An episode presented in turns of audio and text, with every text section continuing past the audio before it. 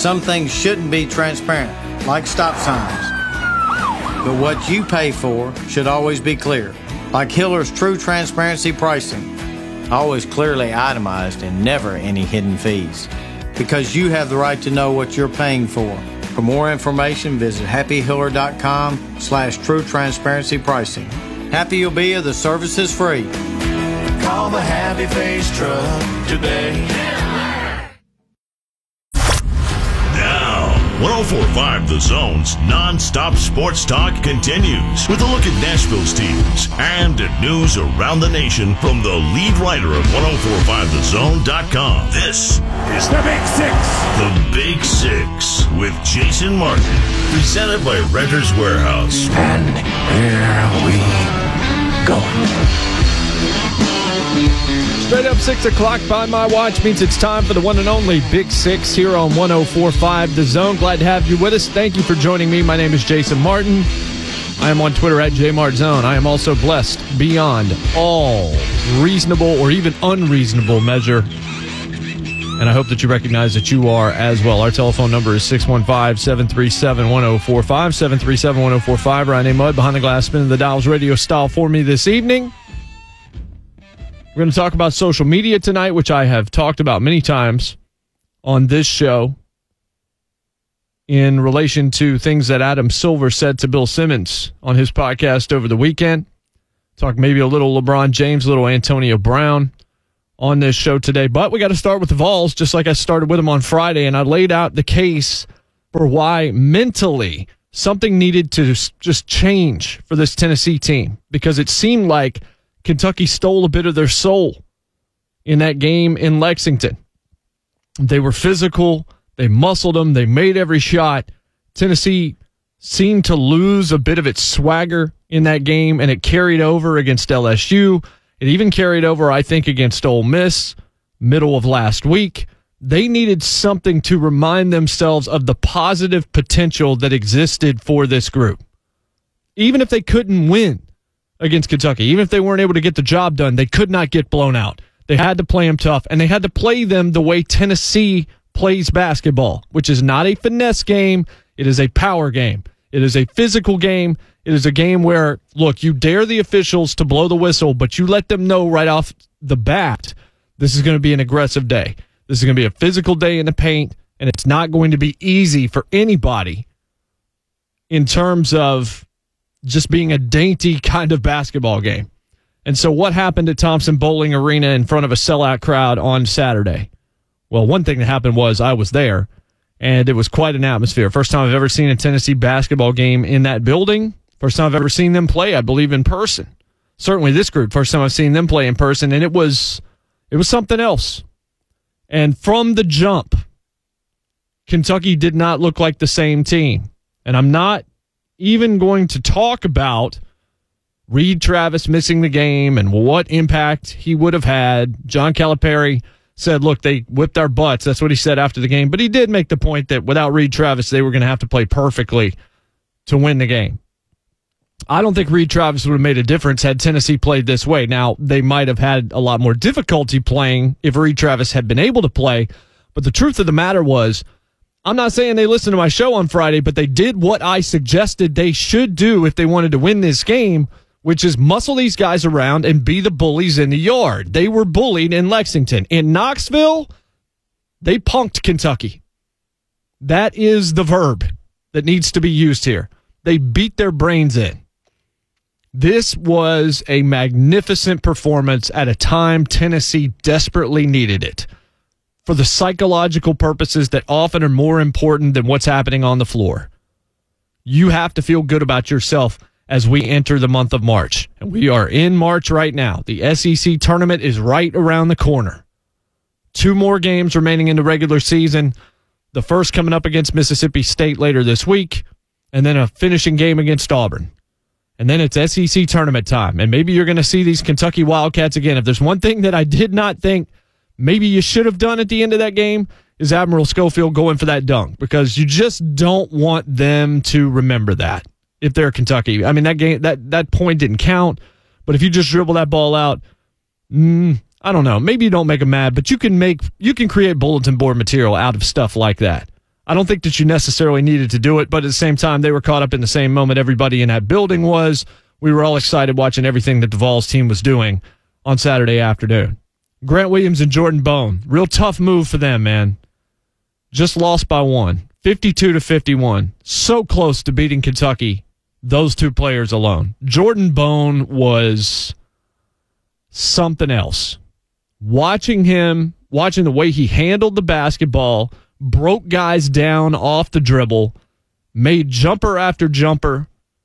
And every time that Tennessee needed a shot to stop a run, you saw a couple of miniature runs coming from Kentucky where they would score six in a row and the 20 would drop down to 14 or the 17 would drop down to 11. And then Jordan Bone would hit a three or Jordan Bone would get it down low to Grant Williams and Grant Williams would do some of his magic or he'd get to the free throw line and he would do some of his magic there. He was 8 of 11 was Grant Williams from the charity stripe. He took more free throws than anybody not named PJ Washington. And PJ Washington went 9 of 13, but PJ Washington didn't have the same kind of game that he had in Lexington. And Admiral Schofield said, We can't play afraid of him like we did in Lexington, which basically means, yeah, they had no answer for him and they were a little timid trying to play against him down low. They banged him around and made it difficult on him. He had 13 points in the game. Nine of them came from the free throw line. 0 for 2 from three, 2 for 6 from inside the arc. It was not a virtuo performance for sure. Matter of fact, nothing is a virtuo performance because that's not a word.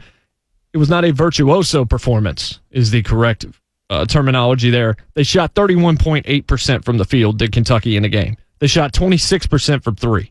They shot 65% from the free throw line.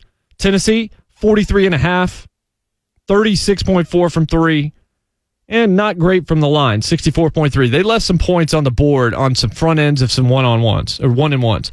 The officiating was not great. There was a major foul discrepancy in both halves that favored Kentucky. They ended up sort of evening it out in the first half. At one point, you look up, there were eight fouls, I think, on Tennessee and two against Kentucky. And uh, more than two of those were not good calls at all. And then all of a sudden, Kentucky got called for three or four pretty quick ones in a row. They balanced it out, and the crowd kind of backed off the refs you suck chant. This was a day where everything went right for Tennessee. Jordan Bone, 27, Grant Williams, 24. Nobody else had more than nine points, and that was Bowden. There was only one real liability out there. Now, Kyle Alexander is not playing very good basketball right now. But can we have a mild conversation here? Just the two of us, you know, you and me. Me behind the microphone, you listening to me. Can we have a talk about Fulkerson and whether or not he should actually be on the floor at all? This dude could not stay up. Like he fell down multiple times without anyone around him. And it wasn't injuries, wasn't non-contact injuries. It was just fumbling and falling. He handed the ball away at least twice. He was dreadful. He didn't even get called for a turnover, but I saw him turn the ball over more than once in the game.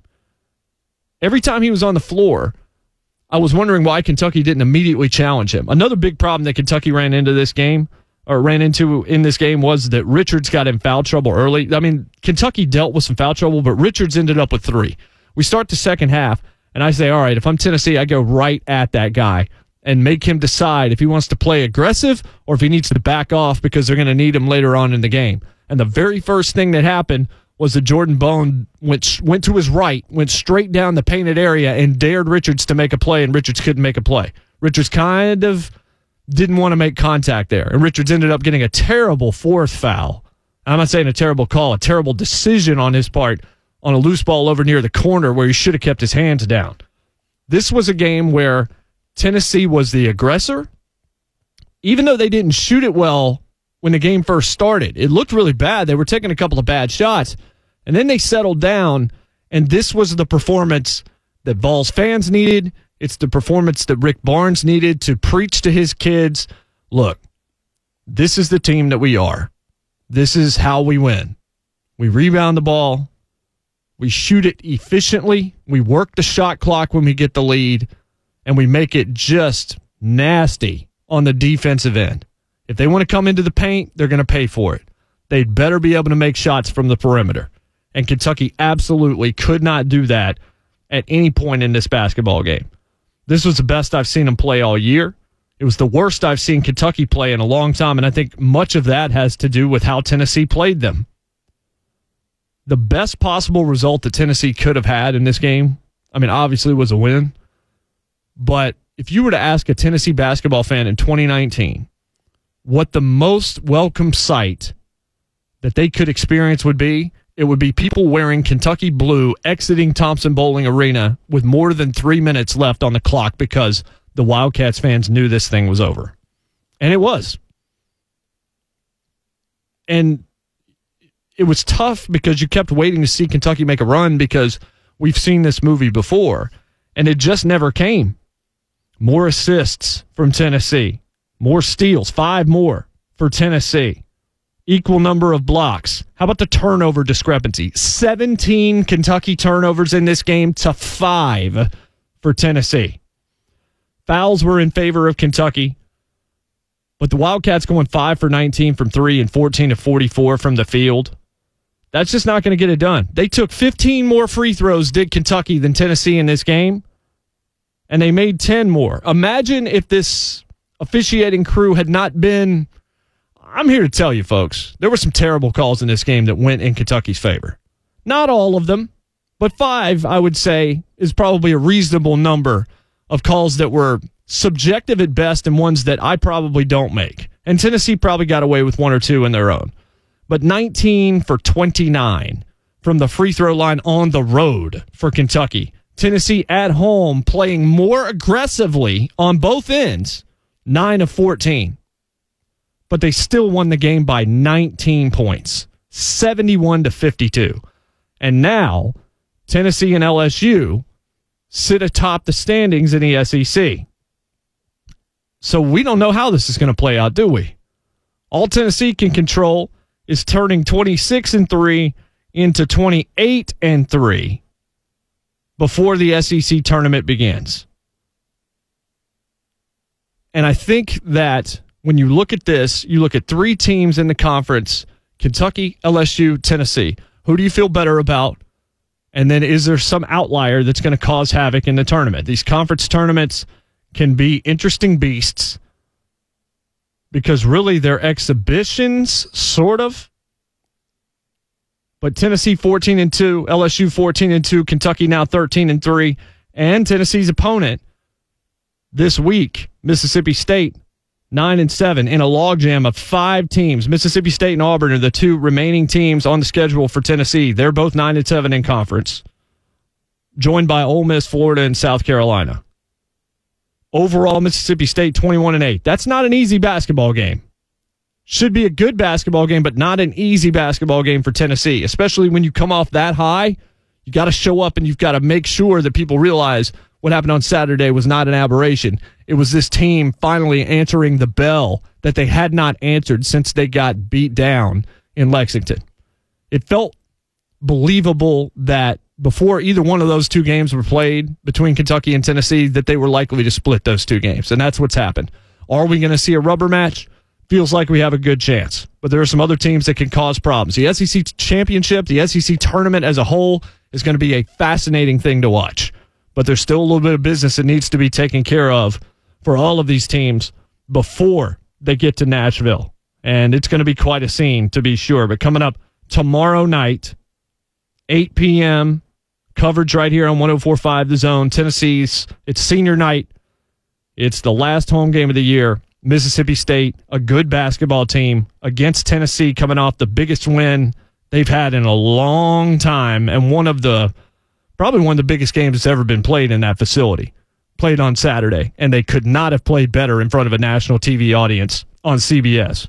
Being there in person, that was an amazing atmosphere. But this should give you a lot of hope, Vols fans. Up next, social media and whether or not we were ever designed to live in this world. This is a big six on 1045 The Zone.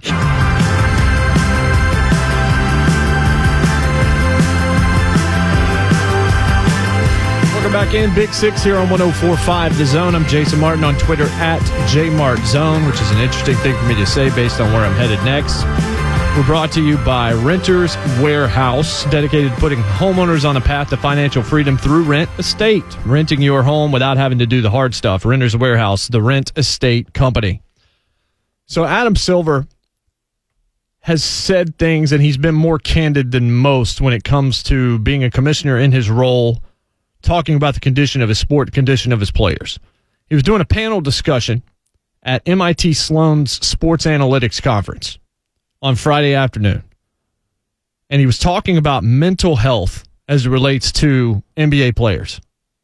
And, you know, we know about Kevin Love and DeMar DeRozan coming out and say, look, we're bat- we've been battling anxiety and also depression. We saw Ty Lue having to have to exit because of panic attacks. These things are real. And what Silver said was when I meet with them, what surprises me is that they're truly unhappy. A lot of these young men are generally unhappy. I think it's less calculated than a lot of people think. The real the reality is that most don't want to play together. Here he's talking about how isolated all of these players are. He says there's enormous jealousy amongst our players. And then in the particular article talking about melancholy and loneliness being pervasive across the NBA.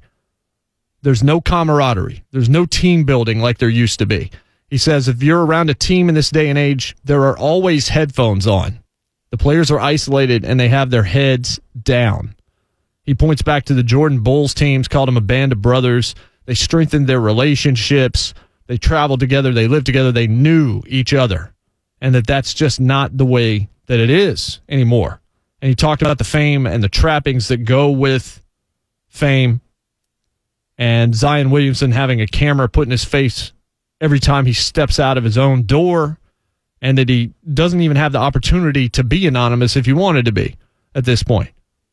Nowhere he can go where he, someone is not paying attention to the fact that Zion Williamson is there. And of course, he commented on Kevin Love and he commented on DeMar DeRozan. And then he talked about social media. Most importantly, about he made the argument that Michael Jordan could make mistakes at Carolina and nobody would have known about them. They weren't all magnified. You were able to live your life in privacy in many respects. Now, the glitz would get larger, the cameras would get bigger, but we didn't live in a 24 7 social media society.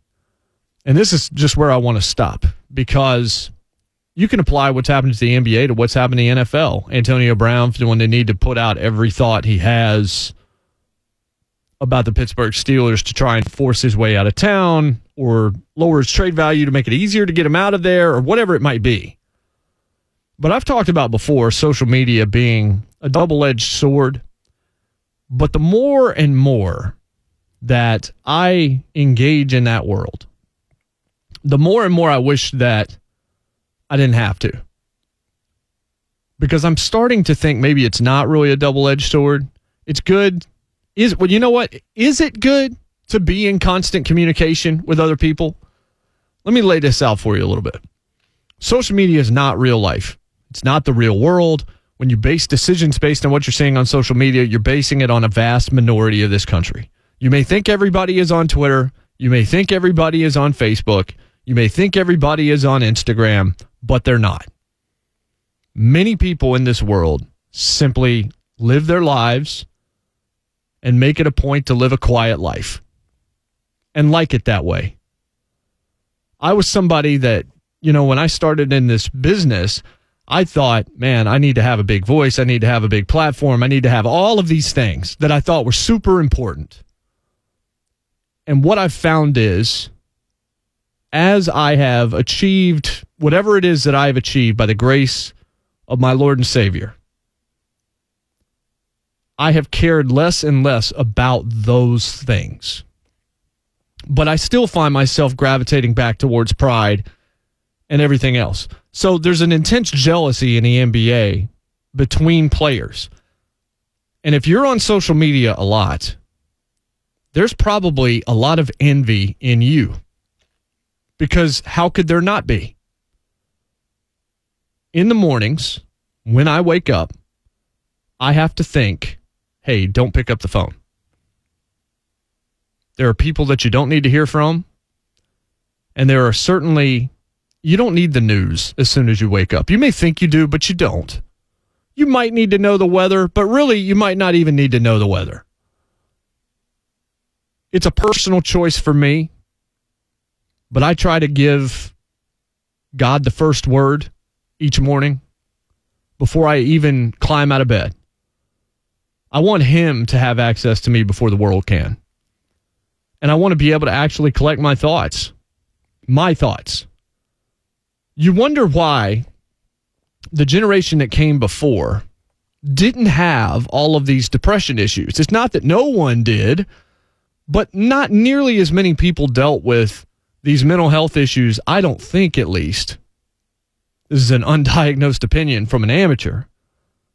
But it seemed like people were just generally happier and there was more peace in just everyday life. And you have to wonder something. Were we created? Was this world supposed to exist where we were in constant communication with other people?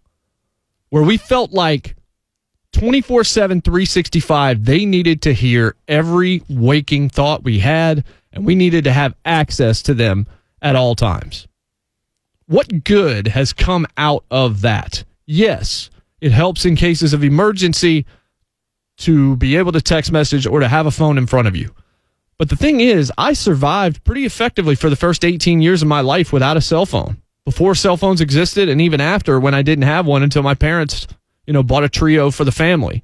And we had like an hour that we had per month just to use for emergencies. Now, if I'm not in constant communication with someone, I'm wondering if I've done something wrong.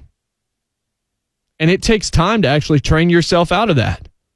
It's why I've gone on social media blackouts, even in this job, taking weekends off, taking full weeks off, just to see what the condition of my mind or my heart or my spirit is when I simply just live my life interacting with the people closest to me that I care most about and interacting on a spiritual level with the one person that should always have access to me and does have access to me, regardless of whether or not there's a phone or any device in front of me.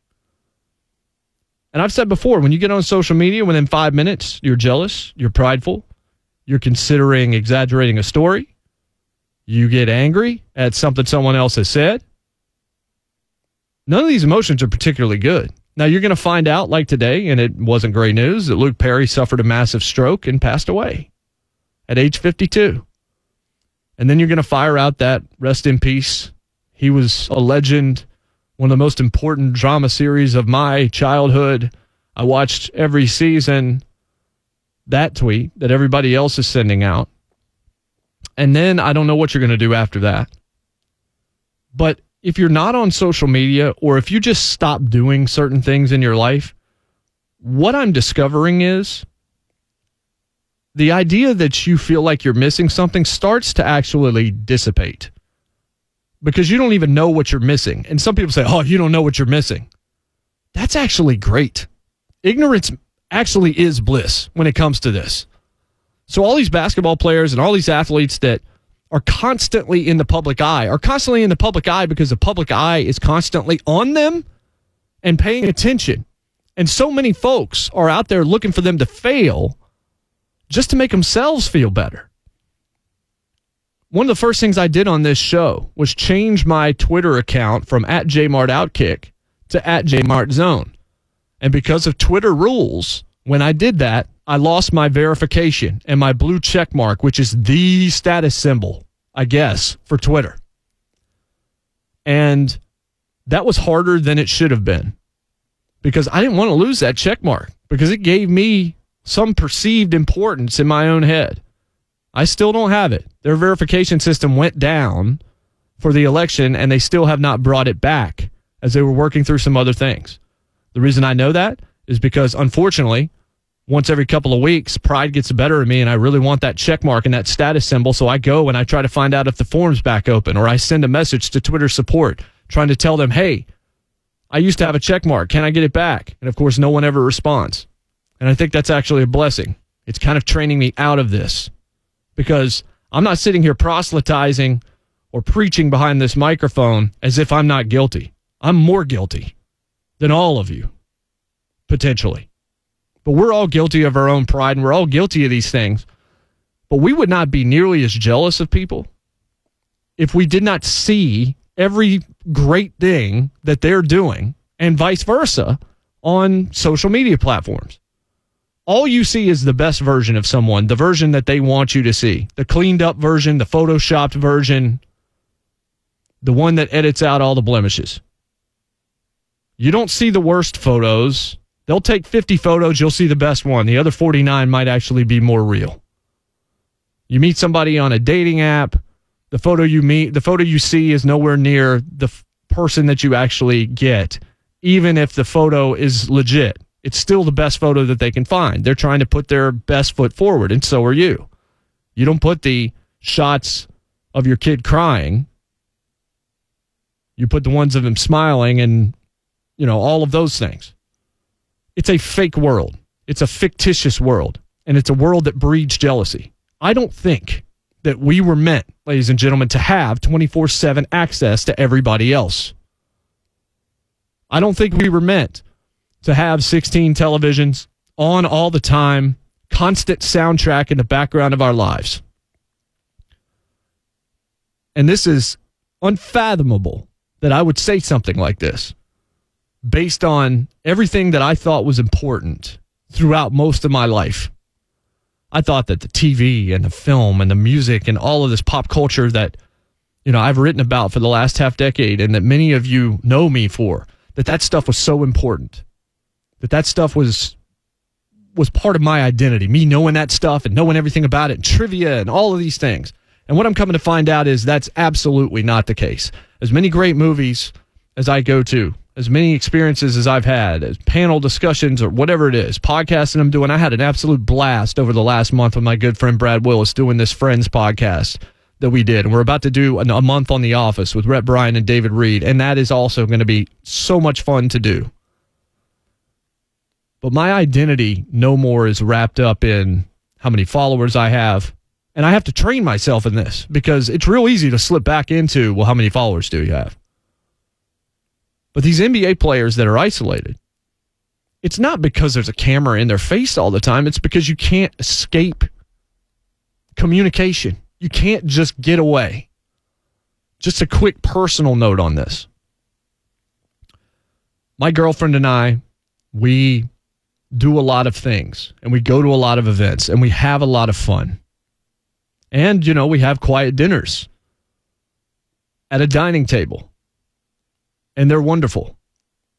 But without question, the most meaningful, the most intimate, and the most rewarding experiences that the two of us have together is when we take walks outside without our devices. It's not a conscious choice not to have our devices. In fact, it's probably in our pockets at all times. And if there's an emergency, there's an emergency. But at some point, we have to realize that for centuries, people got by just fine without constant access and constant communication and the world being able to get to you through this screen in your pocket. When we shut that stuff away, we can start to realize that we were never really that important to begin with. And then we can actually look around us and see what is. And when you're out there in the middle of nature and you're walking and you're talking with someone that you love about their day or about your family or about your childhood and your upbringing and you're telling stories and you're getting to know one another and you're having real experiences that don't center around, hey, let me tell you what I just found on Twitter.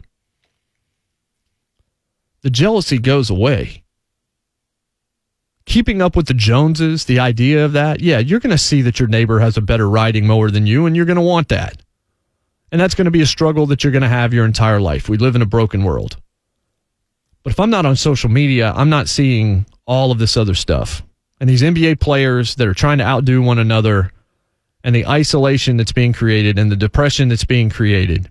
If you want the best answer to just make yourself feel better in this life, just turn the phone off and live your life and be around the people that you care about and don't get caught up in the trappings of stuff. Just live. I promise. No one needs you bad enough that you need that phone on 24 hours a day. It is a prison, and you don't even realize it. A lot of depression, I think, could be lessened, maybe not cured, but lessened if we just stopped long enough to breathe. And we did not worry every 30 seconds about what we think we are missing. Because what we're missing every time we look in the screen is what's actually in front of us. Life is precious, and we are so content, it seems like, to just let it pass by while we're living vicariously through someone else, or we're trying to prop ourselves up in a way that at some point is not going to matter and certainly is not going to fulfill us. Just food for thought. We'll be right back. Big Six, 1045 The Zone.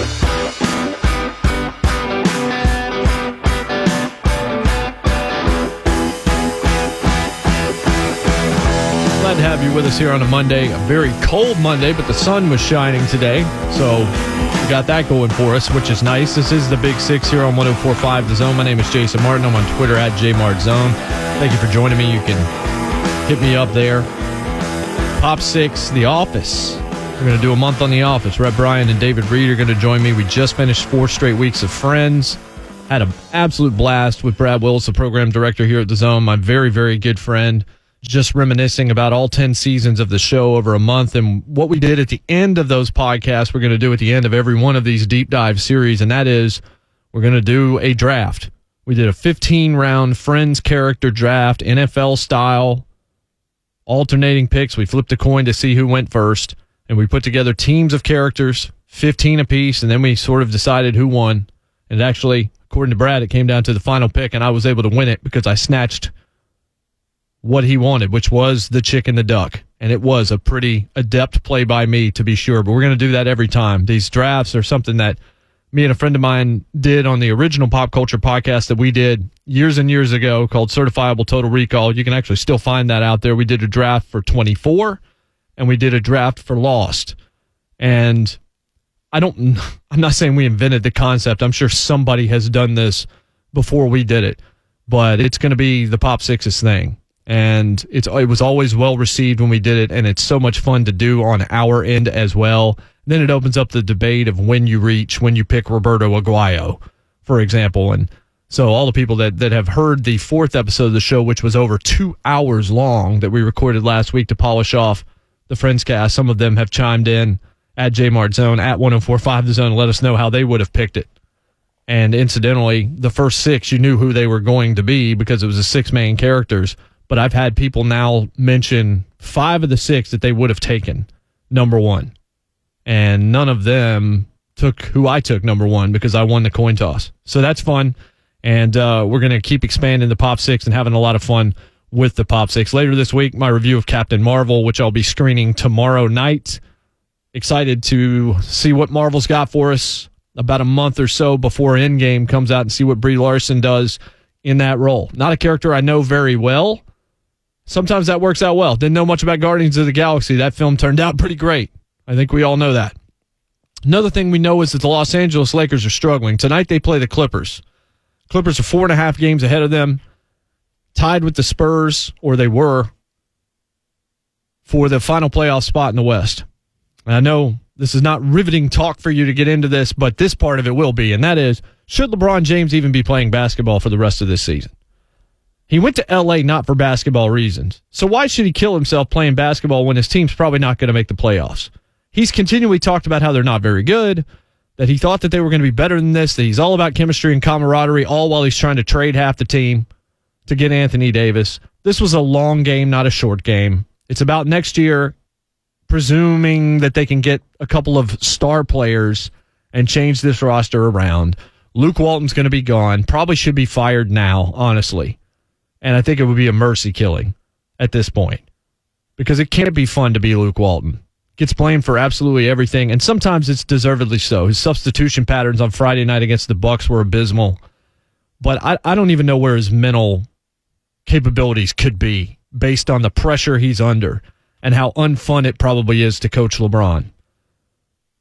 But I don't know with LeBron dealing with the groin injury, missing 18, 19 games earlier this year, at his age, how many miles are already on those tires. I don't know what you benefit by having him play out the stretch run of this season and not just letting him get some extra rest for next year. He's played more than an entire extra basketball season just in the postseason alone. Could they maybe scoot into the playoffs this year? Possibly, but they're not going to win 50 games. They can't, actually. At this point, there's not enough games left for them to get there. I'm not sure, folks, that they're going to win 40, even if LeBron were to play all those games. They lost on Saturday night, ladies and gentlemen, to the Phoenix Suns by nine. The Phoenix Suns are 13 and 51, I believe. Worst team in the NBA, had lost 19 of their last 20 games and got right with LeBron James playing 41 minutes on Saturday night and scoring 27 points. And JaVale McGee, of all people, perfect from the field, went 10 for 10, had 21 and 7, maybe the best game of his career. And they still lost by nine to the worst team in the NBA. A team where all the articles that you've read over the last few weeks is that that team is beyond repair right now, the Phoenix Suns. DeAndre Ayton had 26, guarded LeBron James, made it tough on him. LeBron tried to just will his team to a victory at the end and couldn't do it. So why are we putting forth the effort for a team that, if they do get into the playoffs, is just going to get the brakes beaten off of them anyway? I shut that guy down. And if I'm LeBron, who I think has one of the highest basketball IQs in the history of the sport, I shut myself down. The only reason he can is because some people are going to make a perception and optics argument. But who cares what people's arguments are? What's smart for this organization? Protect the asset. Go ahead and get your new coach. I would just go ahead and let Luke Walton go right now. Go ahead and let him get out of there. Let him have his life back. Shut this thing down. Let the young players play for the rest of the season. Let LeBron really get healthy and spend this offseason getting better from a personnel standpoint. See what free agents you can land. See if you can get Klay Thompson out of Golden State. Make the play for Anthony Davis. Make the play for Kyrie Irving. Make the play for Kevin Durant, who won't go there make your play for the future. But you're not going to get into the playoffs now. So I don't know that there is an advantage whatsoever to doing anything other than shutting LeBron James down. I don't know how much he even cares at this point. He talked about how he was playoff mode activated. They beat the Rockets the night that he made those statements, and that was a massive win. And since that point, they've won one other game including losses to a Pelicans team without Anthony Davis playing and the Memphis Grizzlies, and now the Phoenix Suns. Since he went playoff mode activated, and since he called out teammates for letting distractions get to them, they've won one basketball game against Memphis. It's time to shut this thing down. This is Dirk Nowitzki territory, folks. Shut it down. Let's go home. LeBron I don't I don't think there is anything at this point to be gained by LeBron James playing another minute this season in a Lakers uniform because there's a lot to be gained by him playing in a Lakers uniform next season based on whatever it is that the organization is going to be able to do in the off season. This is death by a million paper cuts right now for the Lakers. Maybe LeBron wills them to 45 wins. I have no idea how that's possible because they're three and seven in their last 10 and they're not it hasn't been a murderer's row and there's a lot of tough games coming. They got to play golden state again. They've got to play oklahoma city on the road. They got to play the clippers twice. They've got to play the blazers. They've got to play the jazz twice once on the road in utah.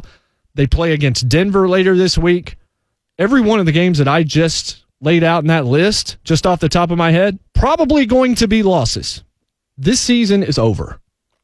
Move on Sit him down for the future. It's the only thing that makes sense. Coming up, pro and con, including my new favorite guy in sports media, not named Charles Barkley. You're going to like this. It's next. Big Six rolling along here on a Monday here on 1045 The Zone.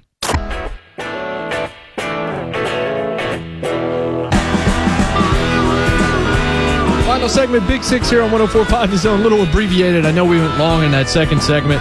You missed that? Download the podcast. Subscribe. Big Six with Jason Martin. Find it on Apple Podcasts, Google, Spotify, everywhere that you get your podcast, wherever that is, Stitcher. And uh, you can get the full archive there right after the show goes off. We're brought to you by Renters Warehouse, dedicated to helping homeowners become rent estate investors by renting their homes instead of selling. Renters Warehouse, the rent estate company. All right. Pro and con. Something I love, something I don't love. I'm just going to make it easy today. I love Steve Smith. Steve Smith is to the NFL what Charles Barkley has been in the media to the NBA. Steve Smith has no chill in that he does not care who he offends and he's just so blatantly honest. I don't even rec- I don't even know if he realizes how good he is and that's why he's good. Because he says what other people either are afraid to say or simply stop themselves from saying. There's no filter in Steve Smith.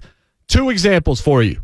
One, him talking about Jason Witten deciding to leave television, leave the broadcast booth, and go back to the Dallas Cowboys. Here's Steve Smith during the combine, where both of these two pieces of audio came from, discussing Jason Witten as only Steve Smith can. Oh, Jason Witten came back. Steve, any thoughts? You want the truth about that, or you want me to let that go? No, I want the truth. No, no, no, no. About you, not Witten. Oh, okay. No, no, I'm good. That's what he meant. Oh, okay. I thought Steve was telling me maybe there was a surprise coming our Oh way no, here. there's not no surprise. I'm actually good on TV, so I'm just gonna stay Oh, here. Sorry. I try to save. I was. I try I'm to sorry, save Rich. all of us. I know. Daniel. I'm sorry. I blew right to the. In case you didn't hear that, Steve Smith said, I'm actually good on TV, so I'm going to stay here. He is good on TV. He's right. That's incredible, folks. Absolutely incredible. And so honest. He didn't even realize what he's doing right there. And it got better. There's something called a gauntlet drill done at the combine for wide receivers where they basically turn around in both directions 180 degrees and there's quarterbacks on both sides throwing the football and it's to get their hands and you know how agile they are. And so they they take two from the sideline and then they run a little bit onto the field and then they take two more and then they take two two more.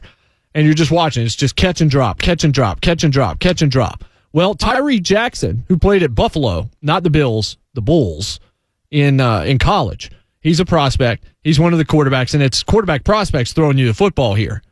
Well, he was throwing too hard, and the receivers were having a lot of difficulty catching the ball. And Steve Smith had about enough. And just listen to this. This is the greatest piece of audio this show has ever run, I think. Maybe with the exception of that Chris Pratt stuff that we played last week and the Tim Tebow comments. But listen to Steve Smith Jr. become Steve Smith Jr., media superstar right before your very eyes. I know this is a, a job interview, but somebody needs to throw the ball back back to Jackson one time. He'll get the, he'll get the message.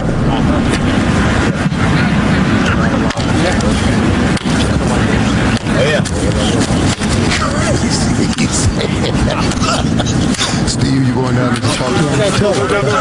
He's messing up people money over here. Steve is going there. The man said he's trying to get a Steve, job. Steve, man. Steve, did you tell Tyree Jackson? Yeah, he's going to tell him. Here he goes. There he goes, right up there. Oh, could you imagine?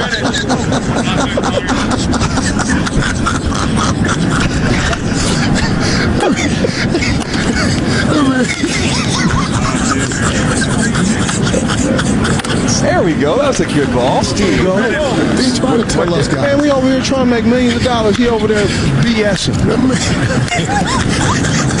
He throw the damn ball so hard. This dude is kid. crazy. That's Steve Smith getting up from a live broadcast on the NFL Network during the combine and going over to Tyree Jackson telling him stop throwing the ball so hard. And then coming back and saying, We out here trying to make millions of dollars and he's BSing. Steve Smith still thinks he's in the league, folks. He he thinks he's about to roll out there, put on one of those shirts, and go through that gauntlet drill. And he's not having this Tyree Jackson throwing bullets like he's John Elway at the combine mess. So he gets up, he takes his headset off, and he walks over and he does that. Michael Irvin's the one that was cackling there. And then Steve Smith comes back and explains it. And guess what? The next pass that Tyree Jackson threw, beautiful. And Steve Smith started applauding on the air. He's like, That's what I'm talking about, Jackson. No, that's what I'm talking about, Steve Smith. Steve Smith is a pro, and don't throw uncatchable balls at the combine when wide receivers are trying to show their stuff. That's the con. That's how easy this segment was today. I had other cons, but this one all goes to Steve Smith. Absolutely outstanding. I will see you tomorrow. I'm Jason Martin. This has been the Big Six. Clear eyes, full hearts, can't lose. God bless and good night.